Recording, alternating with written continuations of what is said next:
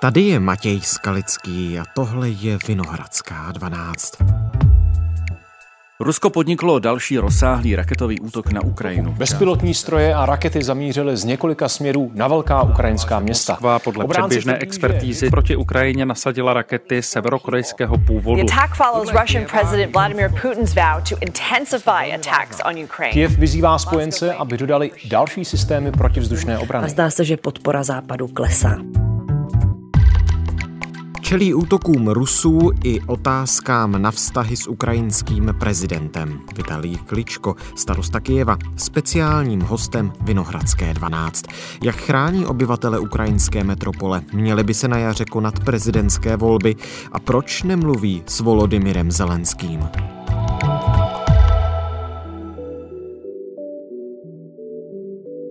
Dnes je pátek devatenáctého ledna. Vitaly, thank you very much for joining us on this podcast. Hello. Great to talk to you. Kyiv has been facing... Kyiv v posledních týdnech čelí z ruské strany masivnímu ostřelování. Očekával jste, že by se to mohlo dít znovu? Že Rusové zase začnou ostřelovat ukrajinskou metropoli?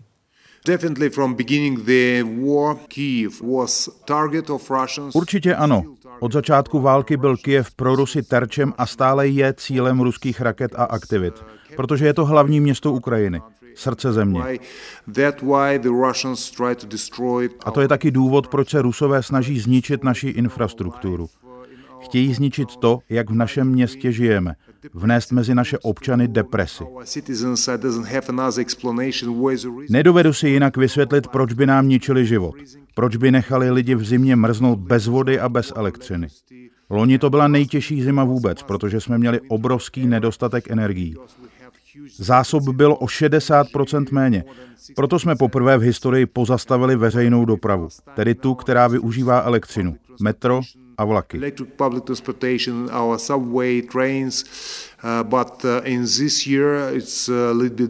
Letos je to ale trochu lepší, protože máme moderní protiraketový systém od našich spojenců. Nicméně Kyjev vždy byl a stále je terčem. Zrovna teď zní sirény, je poplach. Všichni se musí přesunout do krytu, protože Rusové mohou každým okamžikem začít ničit pokojný život v našem městě.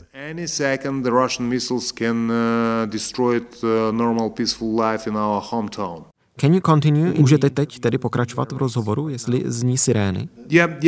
Ano, můžu, můžeme pokračovat. All right, all right. It seems Dobře, that... víte, zdá se, že najít dokonalou obranu proti těm útokům je téměř nemožné, ale před pár měsíci jsem četl, že audit u vás odhalil, že jen patnáct procent z asi čtyři tisíce šest set bombových krytů v Kyjevě je použitelných. Zlepšila se ta situace?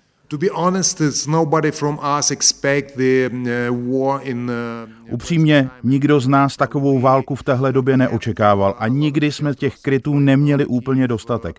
V posledních několika letech populace v hlavním městě rostla a těsně před válkou dosáhla hranice tři miliony osm set tisíc lidí. Teď je jich asi o něco méně, asi tři a půl milionu. Město ale je pořád plné a na rovinu dostatek krytů nemáme. Snažíme se je ale opravovat a taky stavět nové.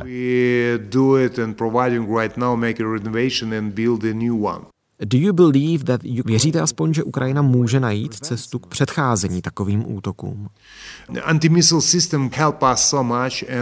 Protiraketový systém nám moc pomáhá a vlastně jsme v posledních měsících téměř všechny rakety a sebevražedné drony směřující na Kyjev sestřelili. A to díky našim spojencům, díky modernímu protiraketovému systému. Nyní je život ve městě chráněný lépe než dřív. Riziko je tady ale pořád.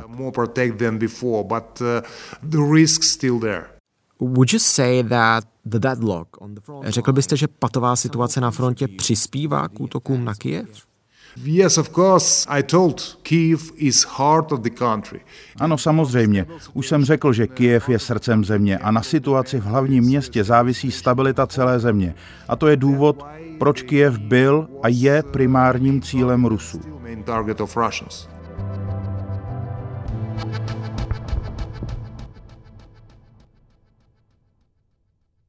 Vitalij, I read your recent interview. Vitalij, četl jsem rozhovor, který jste nedávno poskytl německému Špíglu. Zmínil jste se v něm, že se Ukrajina přibližuje k autoritářství. Můžete vysvětlit, jak?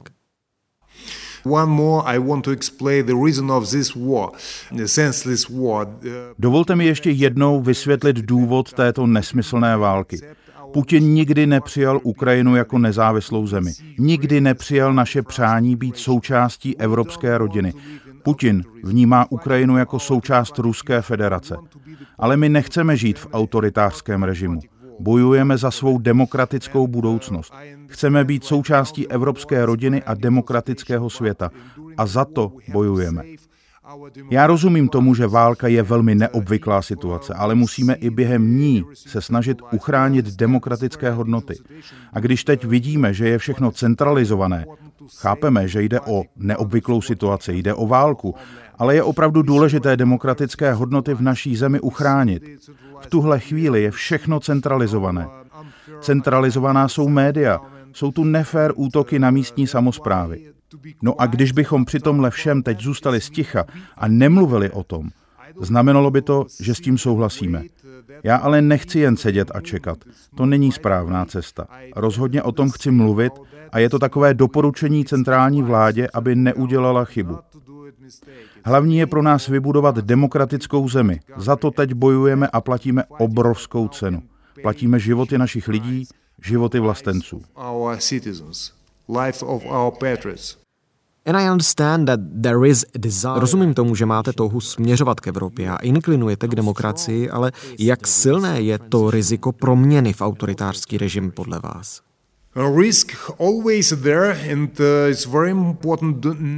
Riziko tu je vždycky a je velice důležité nedělat chyby a některé problémy prostě řešit. To jsou hlavní podmínky. Chceme být součástí demokratického světa a to je důvod, proč jsou demokratické hodnoty, které máme, pro nás na prvním místě. Pokud se tedy chceme stát členem Evropské demokratické rodiny. As a president, nevolal vám kvůli tomu rozhovoru, který jste poskytl Špíglu, prezident Volodymyr Zelenský? Může se to zdát jako celkem ostrá kritika? Nemůže to být v době války na škodu? Někdy se to vládě nelíbí. Já sám beru kritiku jako pomocnou ruku. Když odhalíte slabinu, můžete se zlepšit. Je totiž moc důležité nechybovat. A taky musíme držet spolu. Jenže teď, v době války, u nás bují politická soutěž. A to může naší zemi zničit zevnitř. Proto je vnitřní jednotnost Ukrajiny i jednota všude kolem klíčová k dosažení míru a svobody v Evropě. A taky na Ukrajině. To je skutečně podstatné. Přesto ale nemám od začátku války na prezidenta ani jeho kancelář žádné spojení. So you are not in... Takže nejste v kontaktu. I'm not in contact. Nejsem s nimi v kontaktu, ale nejde jen o mě, jde o všechny samosprávy. Isn't it a problem not being in contact as mayor of Kyiv? A nemůže to být problém nebýt jako starosta Kyjeva v kontaktu s prezidentem, když je země ve válce? It's actually I do it my job regarding the services in our hometown regarding Dělám svou práci, sloužím našemu městu a řeším výzvy, kterým Kyjev čelí. Jednotnost a komunikace by byla velmi užitečná. Všechny ty problémy nejsou jen naše, musí je řešit celá Ukrajina. A já dělám, co můžu. Ale s pomocí centrální vlády by to bylo daleko efektivnější.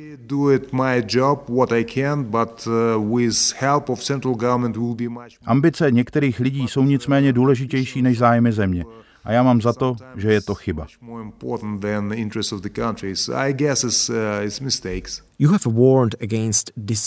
Varoval jste před rozkolem, pokud jsem to dobře pochopil, tak že si myslíte, že nedostatečná komunikace od začátku války může být riziková, že může vyvolat dojem nejednoty a hrát do karet Rusku?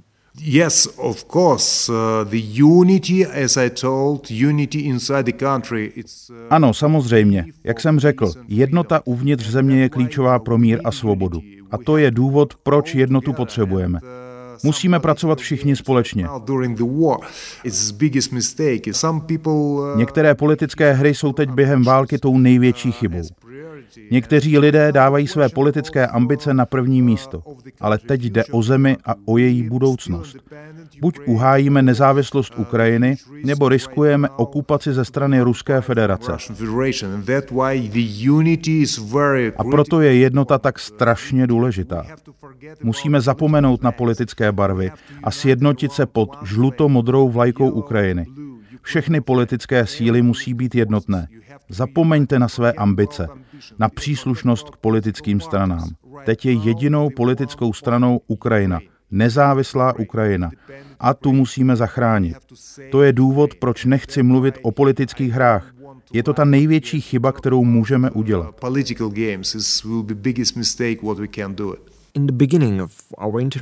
Na začátku našeho rozhovoru jste děkoval vašim partnerům. Zdání nejednoty by mohlo spojence odradit od posílání dalších zbraní. Tak nebojíte se toho? Defensive weapons. We need defensive weapons because defenses.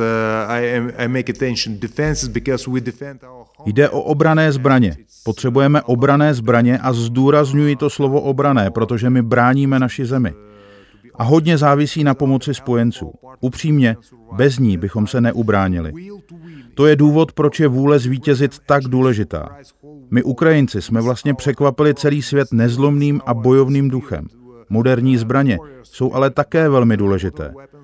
Proto jsme velice vděční za podporu právě prostřednictvím dodávek obranných zbraní.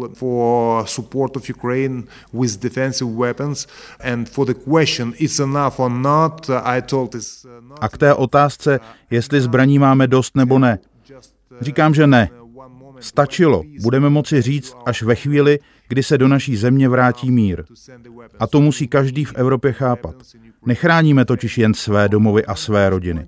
Bráníme každého z vás, protože Putin zajde tak daleko, jak jen mu to dovolíme.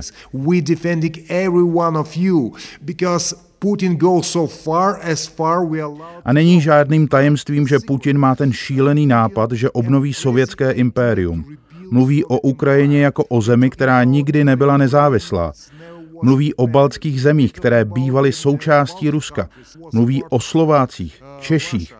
A pro německé občany, protože já jsem v Německu strávil mnoho let, nezapomeňte, že velká část Německa bývala součástí sovětského impéria, kde Putin trávil léta jako agent K G B.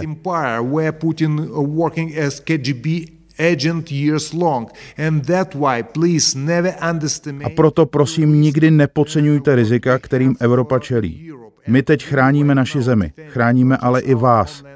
A tomu musí všichni porozumět. Prezident Zelenský's wife, manželka prezidenta Zelenského Olena, pro B B C řekla, že byste si měl hledět svého. Kritici mají za to, že se potýkáte s problémy při řízení města, tak jak se teď Kyjevu, když odhlédnu od ruských útoků, daří. Od začátku války naším městem neprocházela první linie. Přesto sebevražedné drony a ruské rakety zasáhly víc než osm set budov. Na čtyři sta padesát bytových domů je zničeno.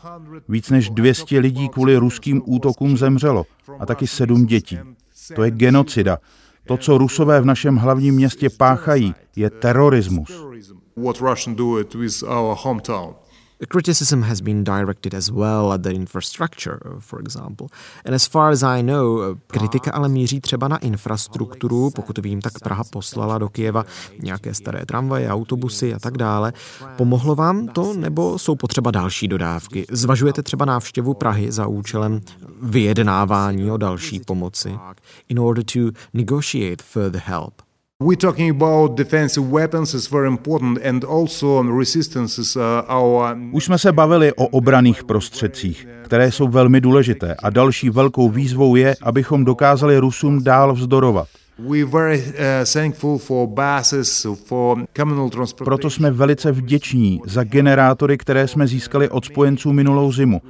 Jsme moc rádi taky za autobusy, které pomáhají v hromadné dopravě, za tu velkou pomoc, co se nám dostala od našich partnerů. Moc děkujeme. Je to pro nás nesmírně důležité, životně důležité. A já nebudu nikdy tak unavený, abych tisíckrát nezopakoval. Děkujeme všem, kdo Ukrajině pomáhají. Stále je to potřeba. Musíme být silní v první linii, musíme být silní uvnitř i za hranicemi naší země a musíme být jednotní, centrální vláda, místní vláda. Musíme být jednotní ve všech ohledech, protože Ukrajina teď bojuje o přežití.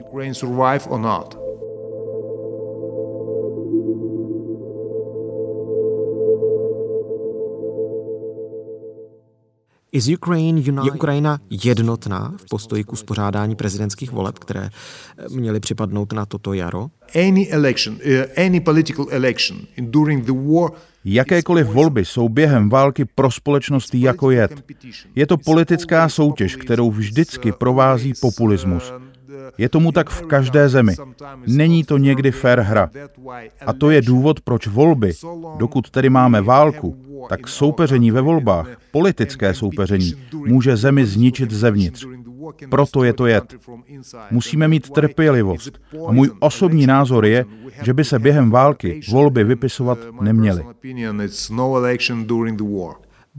Na Ukrajině teď ale politická soutěž probíhá, tak není správné uspořádat volby, aby bylo jasné, jak se věci mají.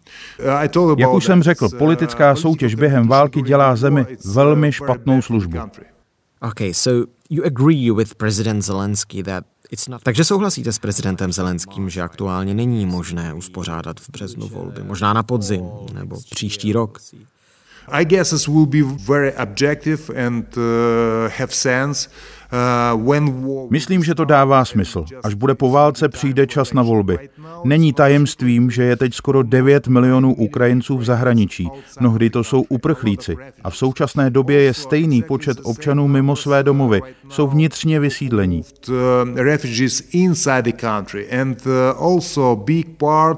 Další velká část Ukrajinců oblékla uniformy a se zbraní v ruce bojují v první linii.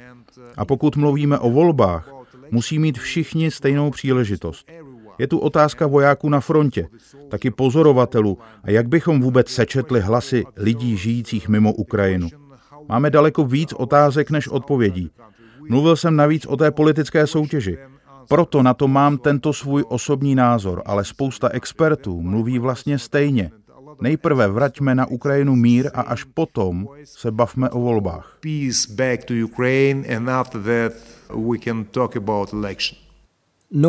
Bez ohledu na to, kdy na volby dojde, budete kandidovat? Není důvod se bavit o volbách. Teď řešíme, zda přežijeme nebo ne. Je špatně, pokud ambice politiků dostanou prioritu nad zájmy země. Zapomeňme na osobní ambice. Prioritou jsou zájmy země. Tečka.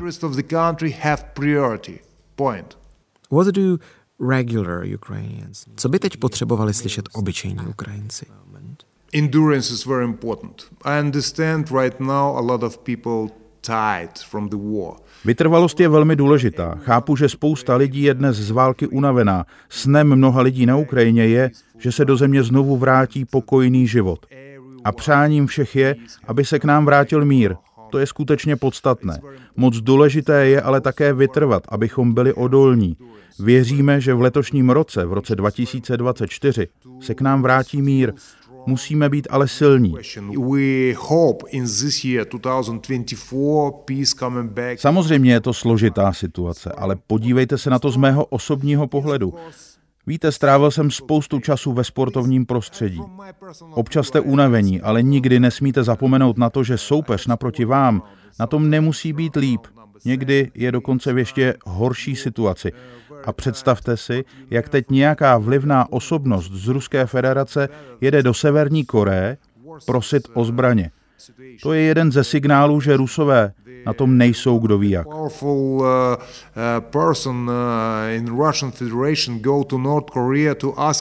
Jsem si více než jistý, že přijde den, kdy bude v Rusku víc a víc hlasů klást otázky Putinovi a ruské vládě. Z jakého důvodu odchází z Ruska světové značky a společnosti? Z jakého důvodu tu znovu vzniká železná opona? Proč už nejsou Rusové vítaní ve světě?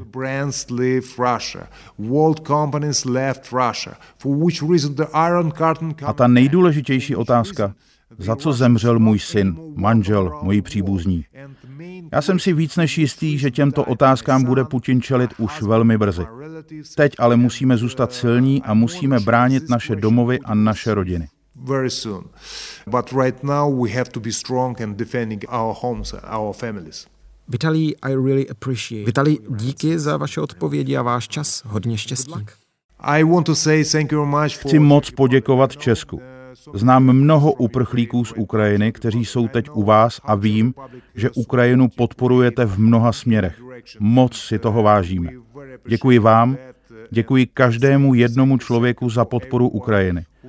A prosím, nezapomeňte, že nebráníme jen své domovy, ale chráníme vás všechny. Moc si vážíme vaší solidarity a nikdy na to nezapomeneme. Díky za to.